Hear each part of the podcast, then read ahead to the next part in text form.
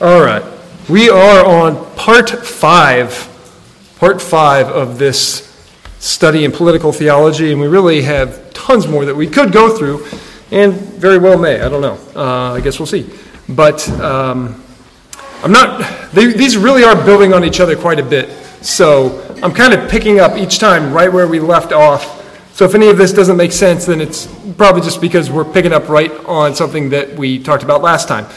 Uh, we have disavowed formal theonomy, or at least argued against it in this study. Formal theonomy, we've uh, advocated for a position that I've called general equity, general equity confessionalism which is the idea that uh, the general equity, the basic principles of justice and morality present in the Mosaic civil laws, have applicability and are helpful for um, civil law in our own day and age, but that we don't apply the moral law in and of itself or call for that. Uh, we've also acknowledged that there's been a watering down of the term theonomy, and uh, mostly that's because of people using the etymology of the word Theos meaning law and, um, or God, and nomos meaning law, so God's law, and they just say, well, it just means God's law, and everybody essentially is a theonomist in that sense. Um, so I think that, I, I, think that's very much a watering down of the actual term. Um, so I've made that argument. Um, I, I, say that's an error. Um, but people have started using that term a little bit in spite of the fact that they're actually probably a little bit closer to our position of general equity confessionalism. Um, so just be aware of that. Um, they're not legit formal theonomists in the classical sense, at the least. Um, so just because somebody uses that term, they may not be what we think they are. You, you really need to get a lot of definition. Um, with that, though, with saying we're not theonomists, we, we do face the accusation that we don't believe the state must submit to Jesus Christ. And um, uh, we've already sought to refute that a bit, saying yes, the state does have to submit to Jesus Christ, but their submission to Jesus Christ does not look the same as the church's submission to Jesus Christ. Our position is that the state's submission to Jesus Christ does not make it look like the church or as if it's enforcing the same things as the church, and it doesn't have the job of elevating possible true churches over false churches.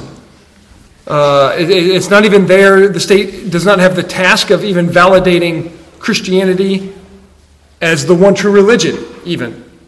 So there's no submission to Jesus Christ in the realm of the state doesn't call for a Christian state. Their submission to Christ means that they are to be a minister or a deacon of good for God or minister of God or, or deacon of God for good, so that evildoers fear punishment, and thus they should punish evildoers, and they should praise people that are doing good. Praise of good, punishment of evil. That's their general job. However, we don't say that we want them punishing every single possible evil. And I think everybody essentially says that to some degree. Um, we don't want them restricting the religious practice of false religions, even. So we would draw the line back before even a determination of true and false religion. Uh, they, we don't call for the state to restrict religious practice of false religions like Judaism, Islam, even Romanism, Buddhism, any of this. Nor do we want them praising every possible good. We don't want them making determinations of good on every possible thing, such as um, when it's a good thing to leave a false church and join a good church. You know, they, the, the government shouldn't step up and give a tax credit every time somebody becomes a member of a Reformed Baptist church. As good as that is, and it's great, you know, the state doesn't have that role. They, they don't need to be praising every possible good. We don't want them taking a position or publishing any works on things like credo baptism versus pedo baptism. We don't want them uh, giving greater tax breaks for Baptists just because we get baptism right and Presbyterians don't, and therefore, you know, they don't get as good a tax breaks or something. We don't want them to make that de- level of determination of good. Uh, we don't even want them to do that for churches over synagogues or mosques, in spite of the fact that we say synagogues and mosques are wrong. It's religious evil, right? These are places where the deity of Jesus Christ is denied. And we say, no, the state should not make the determination that that is evil and punish that kind of evil doing. We believe that they should simply stay out of religion entirely. And th- that is within reason, of course. You know, people can't just make up religions and say, well, my religion is to, uh, you know, sneak heroin over the border from Mexico. You know, that's a religious worship exercise for me, you know. Uh, or even human sacrifice, right? There's religions that have historically practiced human sacrifice. If somebody tried to revive paganism and bring back human sacrifices, we don't say, well, it's their religion, the state has to stay out of it. No, we're not saying that. So, and we'll get back to that more uh, later. But yes, we would say that the state should make no distinction between any house of worship. And that is what their submission to Jesus Christ looks like, not making a distinction between houses of worship. And that seems kind of weird to say of their submission to Christ calls for them not to call out the evil of denying Jesus Christ in a house of worship. But yeah, that is the case because it's not their job. He doesn't have that job for them. And, and people will be thrown off by that. Like, how can submitting to Jesus Christ look like that? Where uh, they, the state gives the same status to a church that teaches the true gospel as it does a false church that teaches a false gospel as it does a synagogue that says Jesus is not Lord, that Jesus is not Yahweh, Jesus is not the Son of God. The, church, the, the state makes no distinction. How can submission to Jesus Christ look like that? And I would say uh, Jesus would not have them to make that distinction. That's why. He would not have them to do it, not because it's not right or wrong, but because it's not their job. He didn't give them that job. It is not their role that he has established for them. Discipling the nations or the peoples of the world to obey Jesus Christ is the role of the church, and it's not the role of the state. Therefore, to make those sort of determinations is simply outside of their purview. It'd be the same as some, if somebody accused a woman, well, uh, well, women don't preach the gospel in churches at, over the pulpit, therefore they're not serving Jesus Christ in the church. And be like, no, it's just not their job to do that. Therefore, they don't, and they're not being disobedient for not doing it. It's just not their role to be in the pulpit or pastoring churches. So that accusation is false against women. And it's the same with people that make that accusation against the church of, well, they're not submitting to Christ because they're not elevating true churches. No, it's just not their job to elevate true churches. They're not failing to submit to Christ by doing that. It's just not their role that He's established for them. So, does that mean then that we are advocates of separation of church and state? That depends how that is meant. I would say it very much depends on what it means. In terms of how it's been popularly conceived in our modern American culture, just of recent years, absolutely not. We're not in favor of that at all because it's a radical separation. It's not what we're called for. That carries all kinds of con- connotations that are frankly ridiculous and way, way overly restrictive. Any mention of religion or particularly Christianity is deemed to be an establishment of religion, which is it's just ridiculous. So no, we're not we're not in favor of that. I actually prefer the nomenclature of distinction between church and state. They're separate, they're not separate, but they are distinct. Now that's not in our Constitution. It doesn't say anything about that. It's taken from a letter by Thomas Jefferson um, you know, later, where that wall of separation language comes from, and it's kind of read back into the Constitution. Um, not meaning that it, it's impossible for it to be there, but I would say we believe in a distinction between church and state, not a separation of church and state. Now, that doesn't mean that everybody says separation of church and state is necessarily wrong. Um, I think there's ways of using that phraseology that is probably okay. Um, it just depends. Um, and, and most modern conceptualizations of that idea are beyond, I think, what Scripture would even call for. Church and state serve as complementary roles to one another. And it's not like boss and employee. It's, it's not like that. It, it, it, neither is in subjection to the other. They're more like co workers, and the boss is Jesus Christ. They're both in subjection to Jesus Christ, but they don't have the same job. So they're not supposed to be stepping on each other's toes, and they're supposed to stay in their lane. Uh, And that's, for the most part, that's what we'd say. Stay in your lane, do the job that's established for you, and don't try and do a job that's not established for you. If each is doing their job the right way, then there's really not much of a problem. Um, it's funny, American, or not Americans, but people tend to use the other for the wrong thing. They step on each other's toes because people messed them up. That's why there's always a problem. The state shouldn't, for instance, support an established church by taxing the population. They should not do that. Nor should they support the population by taxing the church either, though. They shouldn't. Churches shouldn't be taxed. All that money that goes to a church has already been taxed. There should be no tax for going to church. There shouldn't be fines for absent, uh, absencing oneself from church either. Some of our Puritan forefathers did get this wrong. Some got it right, but I would probably say less got it right. I think, maybe from my reading. Some wanted an established church that was supported by taxes because they saw the, the church as a good for society. And it is, and that's right, that's true. It is good for society, it's good for the world, it's good for people, but they wanted an established church supported by taxes for that, but also with religious toleration. So it's like you have an established church, but the culture and the government is religiously tolerant. And they thought, well, okay, this protects and provides and protects liberty for everyone. Which, okay, yeah, it sort of does, but I think where they get that wrong is if the state is granting permission for religious dissent by saying, okay, that is all right. We have an established church, your religious dissent is okay. There is an implied power there to revoke that permission. And that's why that is still a problem. And once that liberty is breached, once that liberty for religious dissent or non practice of religion or whatever, once they breach that line of liberty, there's no logical or consistent stopping point, in my opinion.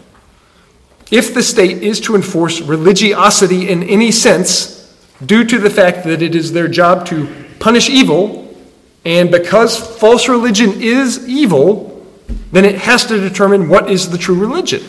If they're going to step in that realm, they're faced with that dilemma. Because in the religious realm, there is good and there is evil. And here they are with the job to punish evil. And if they've stepped into there, they're going to be having determined what's evil, what's good. And that's a problem.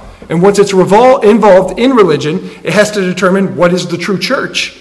Because the true church determines what is evil and what is good. Because worshiping at a false church is evil. So they have to determine the right religion and then the right churches within that religion. And once it's determining what a true church is, then it has to likewise determine what is right doctrine and practice. Because wrong doctrine and practice is evil, it is still sin. False doctrine, unbiblical practices are sinful even when it's a genuine misunderstanding of the biblical text. It's still technically sin.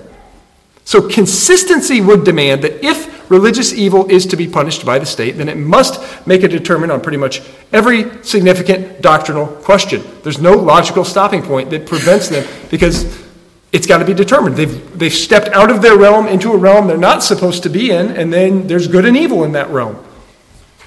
And if that prospect makes you throw up in your mouth a little bit, the idea of the government coming in and trying to figure out what's true and false doctrine, then yeah, you get it. Uh, that's a huge problem. That would be a massive problem. The state would be, in effect, practicing church discipline at that point. They'd be determining true and false doctrine practices. They, they would either side with the Presbyterians or the Paedo Baptists or the, the Credo Baptists, one of the two. Who's do, doing the practice of baptism right? Because the one that's not is in sin. That's evil. It's their job to punish evil. You see the problem here? So suddenly the Inquisition doesn't seem so far fetched anymore. You can see where it came from. It's not like these people were radical, it's just that this is the logical conclusion of having the state in the religious realm. You can't get away from it. You naturally will be drawn into that level of determination. And yes, that is taking it to extremes, but that is the argument that there's no logical stopping point, there's no reasonable stopping point. Now, I will admit this I think I would have a hard time implementing this level of liberty where you let all houses of worship exist. I think I would have a hard time implementing that in Reformational England, Reformational Europe in general. I would have a hard time implementing it towards the Roman church, even, especially at that point. And I, but I do think there's a legitimate reason for that. The Roman Catholic Church at that time was more than a religious body. It wasn't just houses of worship, they were an amalgam of a religious body fused with a civil body. They were way out of their realm, too, and heavily influencing. I mean, that's why people got put to death for heresy. Now, the church said they didn't do it themselves, but they're instructing the government on who to do that, who, who to uh, uh, put to death for heresy. And thus, the Roman Catholic Church, in that context, at that point, is a genuine threat to the true liberty of others. So I think it would have to be restricted until it got back into its location in the religious realm. In the same way, and this is a little different, because Islam itself is a socio civil religious system, again, not just religious, but social and civil, it can and should be restricted by the state because it does purposely, intentionally restrict the liberty of others. It attempts to cross over into the civil realm. It's part of its design. It's not just a religion like Christianity, it's an entire social civil system. Now, the Roman Catholic Church used to do that, but Islam itself is built on that. It's built into it. It's not like they made an error. It's like if you keep Islam correctly, that's what it is. And it's far more than just a different religion. Uh, so, I, I, and I don't mean to exonerate Protestantism here from ever having made this mistake, but it did emerge in the midst of years and years and years of sacralism where you know the church and state are conflated. So Protestantism emerges out of that, and they suddenly have to survive. Uh, it's, it's, it's a sort of like a tiger by the tail situation. You can't really let go of the tiger until you've solved this problem of what happens if you let go of the tiger, right? And there, um, Protestant emerges, Protestantism emerges in the midst of sacralism when there's religious wars happening to end them and to take away that liberty of those nations. So they have to defend themselves in these religious wars and defend their people and defend the right to practice that religion. And no one should have the expectation that's going to get cleaned up immediately, right? Powerful monarchs are here, many of whom were never even truly converted anyway, and they have no desire and they have no motivation to restrict state control to its appropriate levels. There's, there's not like kings in Europe being like, yeah, I see this distinction, and you know what? Here, take this power that I have right now, and you, you do it, it's yours. You do what you're supposed to do with it, and I'll just restrict myself here. No, that doesn't happen. People aren't like that, especially secular, unconverted rulers. So it took Protestantism a few hundred years to correct a basically a millennia of error that they emerged out of. And I don't mean to say that Protestantism is new on the scene, it's a recovery of a truth that was essentially buried. So I, am not saying that Protestantism is a new doctrine or anything, but we can't get into this that level of detail in church history. So the evil that the state must punish in terms of religion is any body, body, any body whether it's an individual body, a, uh, like an individual person, or a religious body or a secular body, they are to restrict or punish any body that seeks to prevent another individual from freely choosing and practicing divine worship. I think that's a, the most general and generic way to say it. You could say this uh, anybody that seeks to take away someone else's religious liberty that's where the state should step in and be like, you can't do that, and we will punish that evil. The state must protect liberty, so that, of course, means protecting every life. Now, obviously, they're supposed to protect life in and of itself, but this is also a consequence of religious liberty. This would absolutely not protect every so called religion. Pagans could not reinstate child sacrifice on religious grounds. They, they could have a historical precedent, uh, precedent that uh, we're going to reinstate Moloch worship. It's like, yep, yeah, you can do that. And they're going to say, and part of that is child, child sacrifice. And we'll say, historically, yes, that's a fact. And if you try that, we will put you to death. That's what the state should say. They should not validate that because what are they doing when they sacrifice a child? They're stealing that child's liberty to practice religious worship. So it's a religious uh, it's a violation of religious liberty on top of, obviously, the natural law that they're taking the life. So, any human sacrifice, any abortion, even, you can, you can justify it even on abortion, can, uh, is a, should be restricted here. It should be punished not just because it's murder, which it is and should be punished on that case, but because it also takes away the individual's ability to freely practice their religion. And if you kill a baby, that baby can't practice the religion. It can't grow up, make a decision, and practice religion freely. You're stealing their liberty. And the one being sacrificed can't practice divine worship if they're dead. That much is obvious. And the, the right would have been taken away from them by some murderous religion. So it doesn't, it doesn't make any and every religious practice viable. So the state are not to promote true religion over false, but they should stop any so called religion that takes liberty to practice divine worship. Individuals, if they do those sorts of things, will have to take that up with Christ when he returns, whether or not they're practicing true and false religion, not the state. They shouldn't have to take it up with the state and justify their religion to the state. They have to take it up with Christ when he returns, and they'll face the consequences of practicing religious evil. If, if it's heresy, if it's false religion, they'll die for that, and they'll have to take it up with him. So if the state promotes liberty, even religious liberty, then does that leave society vulnerable? That's going to be the accusation. That's the concern of the theonomists, right? Like, wait, if we, if we implement this, society becomes vulnerable, very vulnerable here. If, if the state is not promoting a godly society through promotion of a true church or true religion, then couldn't this society fall into moral chaos and collapse under the weight of its own depravity? Couldn't that happen? Yeah. Yep. Can and does and will continue to do so, and that's happened over and over and over in history, repeatedly, and it's not going to stop, and our own country is on the trajectory to do just that. Yes, the state's job is not to implement a system where that is not going to happen. That's not the state's job. The state's job is not to protect people from their own sin. If God sees fit to turn a people over to his wrath, then so be it.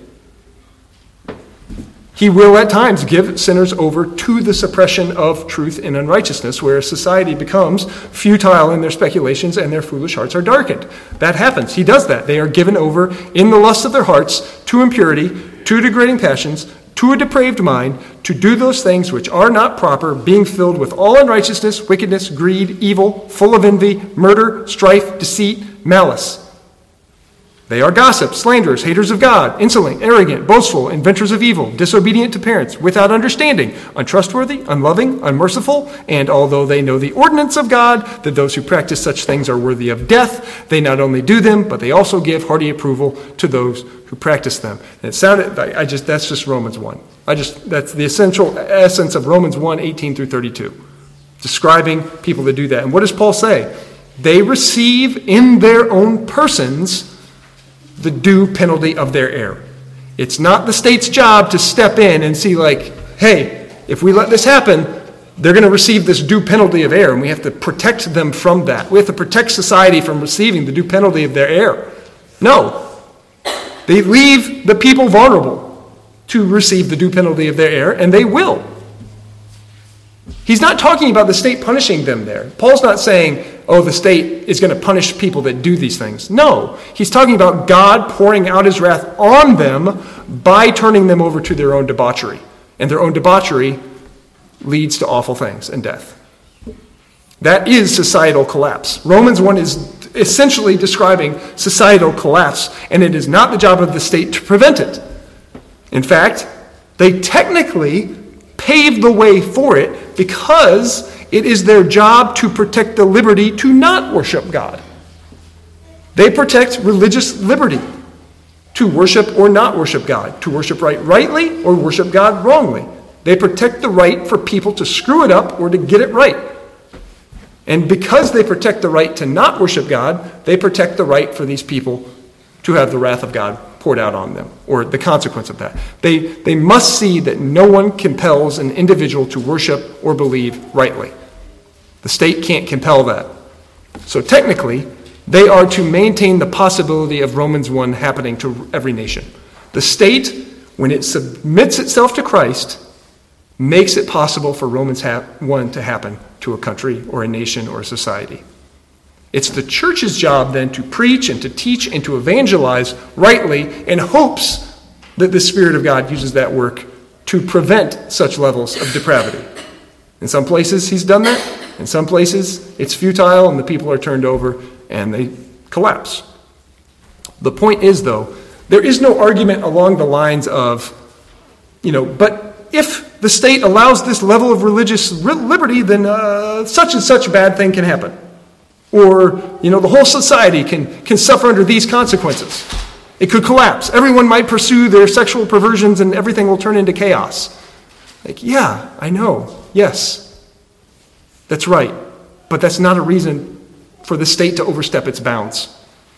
It's not worth it anyway. So, yeah, it might happen. It could happen. There's no assurances built into the proper function of either the church or state that guarantees that this will never happen. There's no guarantee there. When you do it right, it doesn't, it doesn't mean like, okay, we've done everything right, society shouldn't collapse here. No, it's not built in. The goal is not to get the state of civil rule where things can't go off the rails, where it's an impossibility. The state's job is to protect the freedom where the quality of society will actually only be a symptom of what the people are worshiping. So, Right religious worship will lead to a pretty good society. And wrong religious worship, or the lack of worship, is going to lead to societal collapse. If a society does not worship God rightly and they practice wickedness, then the state should not be there to save them from their consequences. It should be left to collapse. There's no big bailout from the state. There should be no big bailout. Let me, let me cite from Judges, since we're in Judges. Let me use that on Sundays. We're preaching through Judges. If a nation is made up of unbelievers and they insist on doing whatever is right in their own eyes, like it says in Judges over and over, they should fall into cycles of oppression and chaos, just like we see in Judges. That should happen. That's a natural consequence, and there shouldn't be a state there to protect them from that, or a state powerful enough to protect them from, from that. The, the, the, state shouldn't be there calling them back to repentance and worship of Jesus Christ. The church should be there doing that, but the state doesn't have the job to do that. So it all depends on the sovereignty of God. Everything will depend on the sovereignty of God. And the state should reflect that even in the way that it is structured, if that makes sense. The, the society should be left vulnerable how they respond to the church. The state provides the liberty for them to respond to the church rightly or wrongly and then it all depends on the sovereignty of God in the way that it's structured. It's all dependent on the Spirit of God. Just like Jesus says in John 6 that which is born of the flesh is flesh, that which is born of the Spirit is spirit. The wind blows where it wishes, and you hear the sound of it, but you do not know where it comes from and where it is going. So is everyone born of the Spirit. Societies will be a reflection of people born of the Spirit or not. The church should be left to compete in the marketplace of religious ideas. It doesn't need the state as training wheels or extra protection or a cheat code for them to get a leg up in the marketplace of religious ideas. And if the church does its job, then Christ will use it. If they do their job, Christ will use it. If they heed the warnings given to the seven churches in Revelation, for instance, and they acknowledge their vulnerability to have their lampstand removed, if they leave their first love, if they disobey, if they don't preach the gospel, then they know they're not going to endure. So they'll continue to do the right thing. And it will win in the marketplace of religious ideas because the church actually has the truth. And it has the Spirit of God ministering effectual grace through its doctrine and practice. That's why we don't seek secular power because we're not dependent on or need secular power in any sense to make the church grow or for truth to prevail because we have the Spirit of God working and we actually have the truth on its side and we rely on that. We don't need the, the state stepping in and being like, hey, you, you can do whatever you want, but you get tax breaks if you go and follow this religion. Or there's fines if you go to a mosque and a synagogue. No, none of that. It will win in the marketplace of religious ide- ideas because we have the truth and we have the Spirit of God. A society largely made up of and influenced by those that are born of the Spirit. If the Spirit moves, the wind blows where it wills. If the Spirit moves through a society of people and they are largely born of the Spirit, then they're going to have a government that largely reflects godly ideals or protects the liberty of people. And the only thing that can protect from oppression by the state or protect from chaos that comes from the depravity of being turned over is a society that's been largely influenced by and made up of those born of the Spirit. That's the solution to it. It only comes from God's blessing. And if they don't, if they aren't blessed by God, then they'll do whatever is right in their own eyes and it'll be chaotic and it'll be oppressive. One of the two. It goes one, one of two ways. Society being held together, then, or being a tolerable place to live, is a blessing from God. And it comes through Christians. It comes through the Spirit working by making people Christians to raise up and create that society. Much of the world now is only tolerable because it's still functioning on the foundations that were laid by Christians and biblical principles. So, most, most of Western society, Western culture, is built on those principles, and some they're adhering to, but they're quickly eroding them. And they're doing so intentionally. You know, the US, Canada, Europe, if they continue to follow the trajectories, they're going to eventually become intolerable. And what I mean by intolerable is so overly oppressive.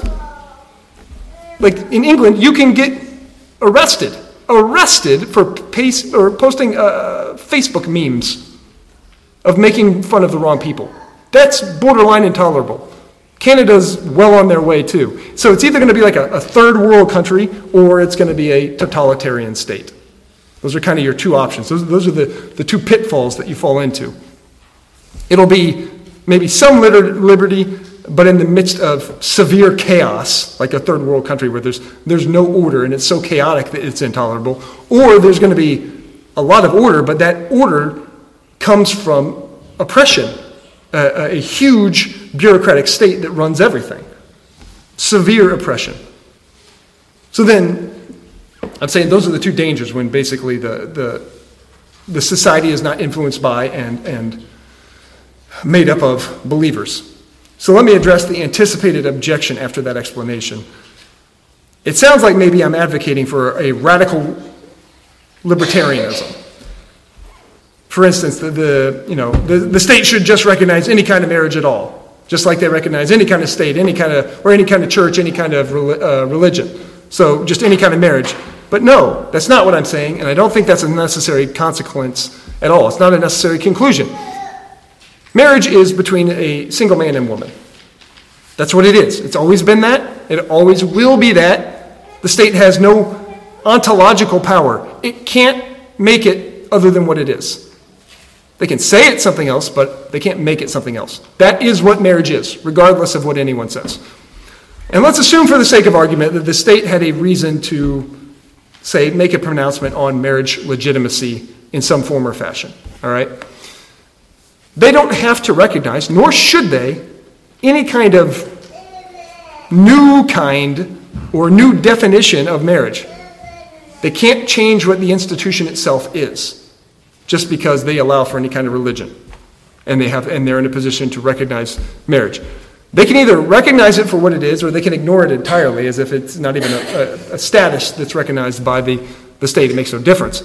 So you either recognize marriage for a man and a woman or it's not marriage at all, right?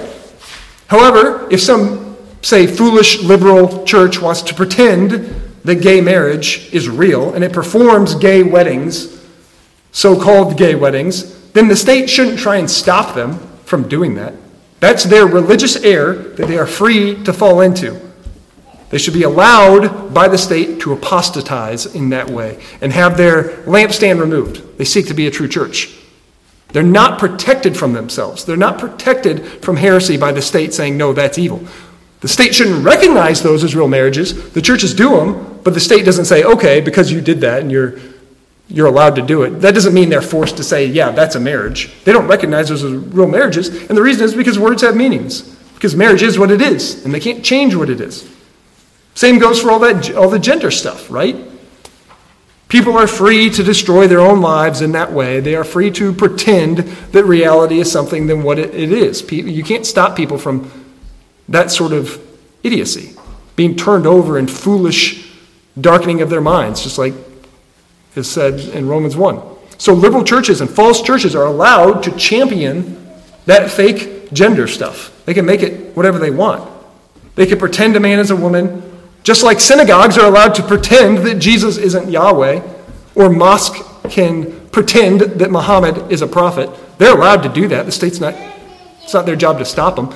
But the state can't change what a man or a woman is just because these bad churches do it. So it doesn't, just because that is allowed, doesn't mean that the state has to respond to that and change meanings of words. It doesn't change natural law. Those are set definitions fundamentally determined by biology. So it is what it is. Every time the state changes those definitions of words and gets away with it, such as in the case of gender or gay marriage, and I say gets away with it because people are not stopping them by voting people out that do it. They get away with it. Every time that they does that, that isn't that is an indication that society as a whole has for the most part been turned over to the wrath of God. And that's a scary thing because it's happening in our country. People are not stopping them. And our society has, we're seeing the beginnings of Romans 1 happen in our society, being turned over to the wrath of God. And that's scary. So, the solution to our current crisis is not a theocratic state, it is large scale repentance. It's truth, it's revival. That's how you solve our problem.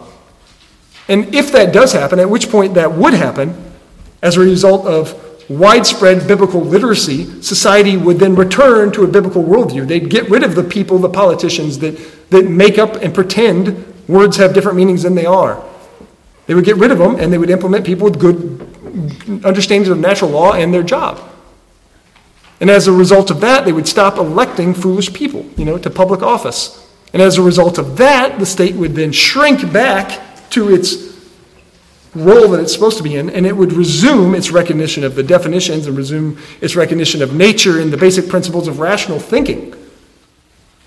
And as a result of that, the state would resume its proper role and its proper function. And as a result of that, if it happened, the theocratic state wouldn't be necessary anyway, because the state would be back in its proper role. But that would only come from wide scale repentance and revival. That's the solution.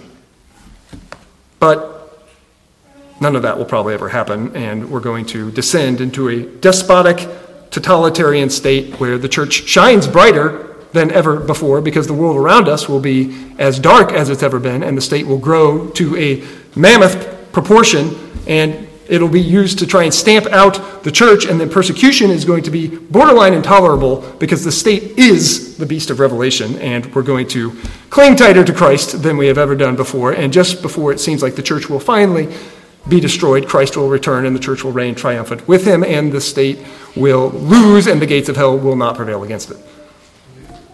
That's probably what's going to happen. But maybe not. I don't know. I'm not a prophet or the son of the prophet. It's my prediction. But either way, I do know this. Either way. Our job in the church remains the same.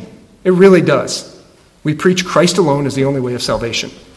If the Spirit seems fit, sees fit to use that and change enough people in society, then great. We'll live in more peaceable times. And if He doesn't, if he, if he chooses to turn it over to the wrath of God, then we'll go down preaching and suffering the whole way and we'll just win in the end. No matter what, that is how it plays out in the end. We win. The church wins when Christ returns. So, we don't need a theocratic state to do that. We need the Spirit of God to grant repentance. It's a little bit shorter, which was the goal, ideally. Um, any questions about that and my ridiculous prediction? very. Has any government practiced what I just suggested? There's probably very, very brief snippets when they were transitioning from an oppressive state to sacralism. There might be very narrow windows where they kind of did it and got pretty close, where it's like, okay, Christianity is a tolerable religion amongst others, but then it quickly became, oh no, no, this is the religion of the empire. Um, even during the Reformation, I mean, they, well, they kind of had to be, it looks like they're persecuting Romanism, but Romanism was not just, hey, let us worship. It was like, hey, this needs to be a Roman Catholic state. You know those, what are those Guy, Guy Fawkes masks that everybody wears? The V for Vendetta masks? You know, and they wear them as like a sign of rebellion against the state. That was a Roman Catholic conspirator putting absurd amounts of dynamite and, and gunpowder below Parliament to blow it up to turn it back to a Roman Catholic state. That was the goal of that guy.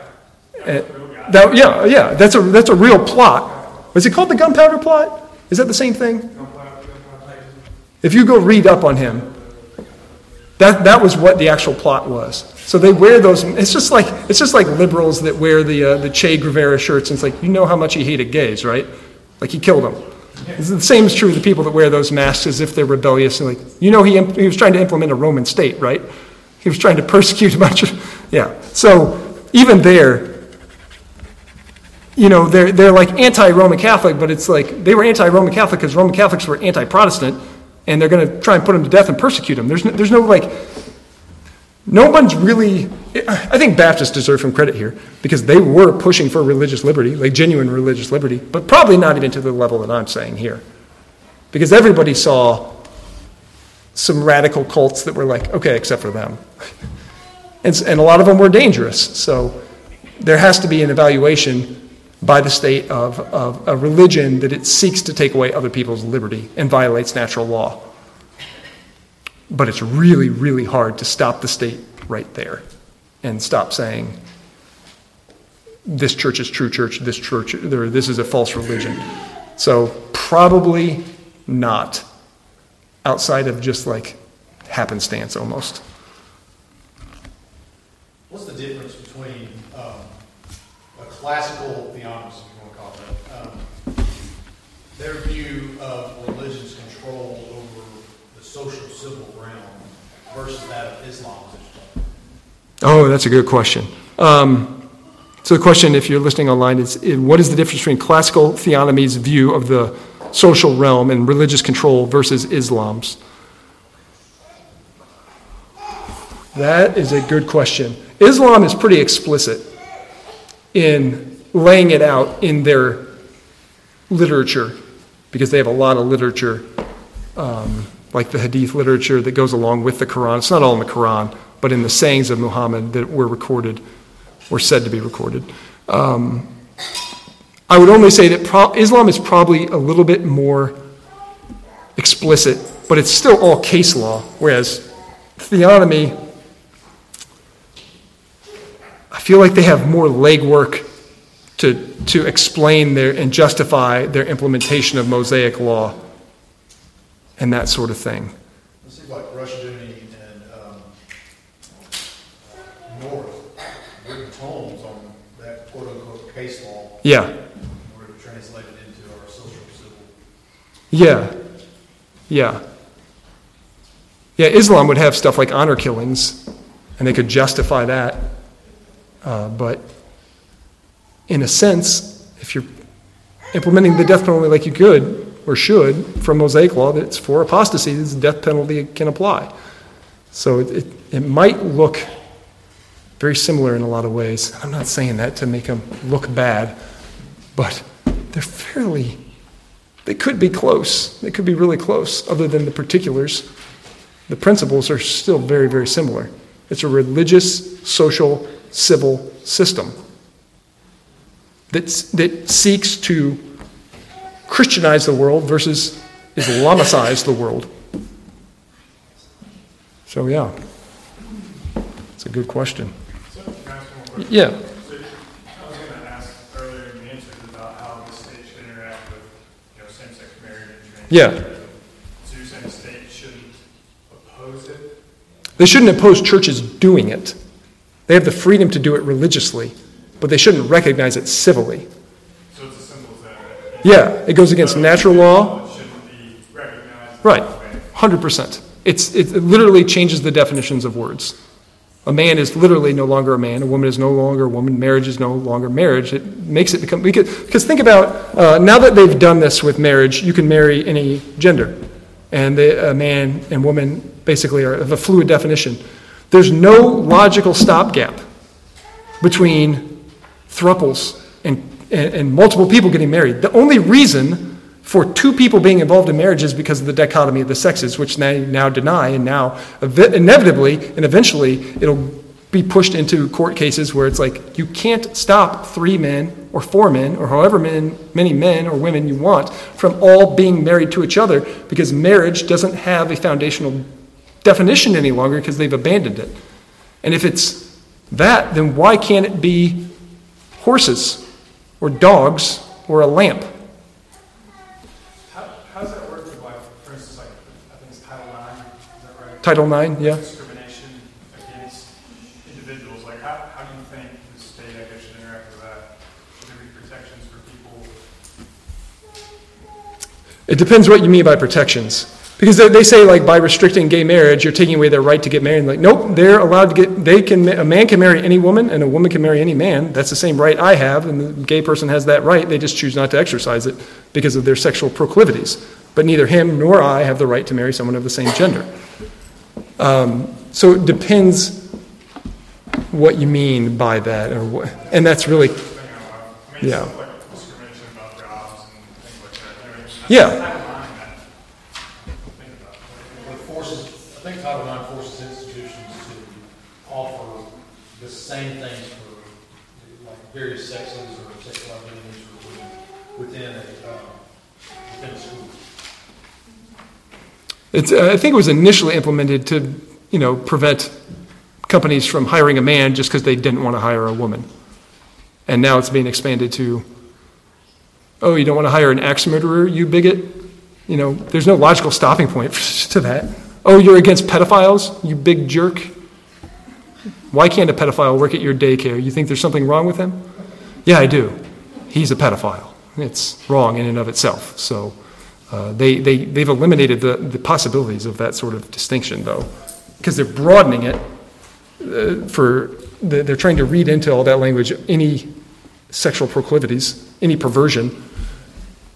And, no, well, the gender stuff too. It's read into that. What they initially said as sex, all they meant by that is man versus woman, but now it's being pretty much anything at all. Yeah, I have a question. So it, it's easy to, theologists are very dogmatic. You can point to the Old Testament saying, this is what we should do. Yeah. That's think. And I'm just curious, so when we say that the government shouldn't say that churches shouldn't have gay marriage, whatever, don't you think that, that could be looked at as just, whatever your definition of, of general equity is? Um, the, uh, the reason why I'm asking is, so if it's, if it's very dogmatic in the theonomic realm, I mean, you're saying kind of dogmatic things right now, like the, the, the government should not do this, the government Yeah. should not, should not do that. Yeah. And I'm curious, like, I guess, where's the literature behind that? Or where's the biblical backing behind? The church should, I mean, the, the state should never say that a church should not allow this. When general equity in and of itself can be a very ambiguous term. Yeah, yeah, I could see that. Um, because yeah, you're not gonna you're not gonna go find this sort of thing laid out piece by piece of like here but not here, this law but not this law, this principle but not that principle. Um, but I think they're in that same boat. Uh, I've never met a theonomist that that takes it to all of its logical conclusions. They always stop somewhere short, and I've never understood why necessarily. Um, I'm talking I'm talking about uh, also too, um, our position of not being theo- theonomists. So if you say that as a historical Reformed Baptist position is not theonomist, therefore the state should not do any of these things, how can we say that dogmatically without, you know what I mean? Without cut and dry, black and white? Because you're still going on terms of. Yeah. Um, I'm trying to think of how to word it. Because I, I don't think it's, it's not explicit in Scripture, but I think it is a biblical understanding of what the church is supposed to do allows us to interpolate and extrapolate our role. And we have a very narrow description of what the state is supposed to do, where it just says, punish evildoers. It's like, okay, well, does that mean religious evil? Because religious evil includes every false practice and every false doctrine and every false church and every false religion. Is the state supposed to punish that? And I haven't met a theonomist that says yes on all those things yet. So I see them in the same boat of needing to interpolate where the state stops in those practices. Everybody has to do that same thing. Um, so there's not a debate of whether or not that has to happen. It's just a question of how we do make that happen, I guess. Uh, there's, there's, no, there's nothing in Scripture that says the state should implement a Christian nation. So they just get that from, well, the Great Commission says disciple the nations, and that means make Christian nations. And we're saying, literally, it doesn't say that. It says uh, disciple the ethnicities, the peoples, all people. And it, it, it's going to, like, if you split there, everything else falls into place. If you see that as make these governments Christian governments, everything else is like a necessary conclusion from that. And if we see it as tell everyone to be a Christian all over the entire world, that restricts the role of the church and, and, focuses us on evangelization and I think is more in line with the church's role. Um, and, and then I think you also have to look at Jesus' interaction with the Roman government there. How do you not see that as him mimicking the kind of suffering we should expect to endure at the hands of evil governments and still just preaching the gospel in the kingdom of God, but not pushing for radical law changes and not that it, just seems so out of character, out of alignment with the literal mission of Christ. So there's no, there's no denying that it takes wisdom to see the principles, but I think everybody's in the same boat trying to do that. But yeah, it would be a whole lot easier if it was explicit. All right. Uh, let's pray. And then um, after that, let's break down the tables quick and meet back here in 10 minutes for singing. Heavenly Father, we again ask that you would uh, increase our wisdom and our knowledge of understanding of Scripture so that we do not err in these ways. Uh, we don't want to fail to make Christian nations if we are indeed supposed to do it in a way that I'm uh, not advocating here. So we pray that you would correct us, help our thinking. Uh, we pray that this wouldn't even have to be a distinction that we have to make because your Spirit moves and brings revival and repentance, at least in our country, but obviously we want this in other countries too. Lord, we, we pray for that sort of change to happen to the people of this country so that we don't have to deal with the evils that the government is supporting. And we don't have to deal with the wicked laws that they are seeking to implement. And we don't have to have the same kind of arguments because Christianity is so widespread and celebrated, and it spreads throughout the world, Lord. Um, but we know that historically that has not been the case. And at the same time, historically, when the church is oppressed, it grows and it strengthens. And even though we don't desire suffering and we don't desire opposition, Lord, if it brings you glory, if it strengthens your church, if it protects our faith, if it leads to more conversions, Lord, then we do, we do and indeed pray for that to happen. Uh, we don't want our desire for comfort to prevent us from doing hard things or being in hard situations. So we pray that you would submit our will to yours and guide our thinking, make it biblical, help us to have that wisdom that, that leads to the interpolation and extrapolation from what is explicit in Scripture. Guide and direct us by the power of your Spirit and use us to proclaim the gospel of Jesus Christ throughout the whole world. We pray this in Christ's name. Amen.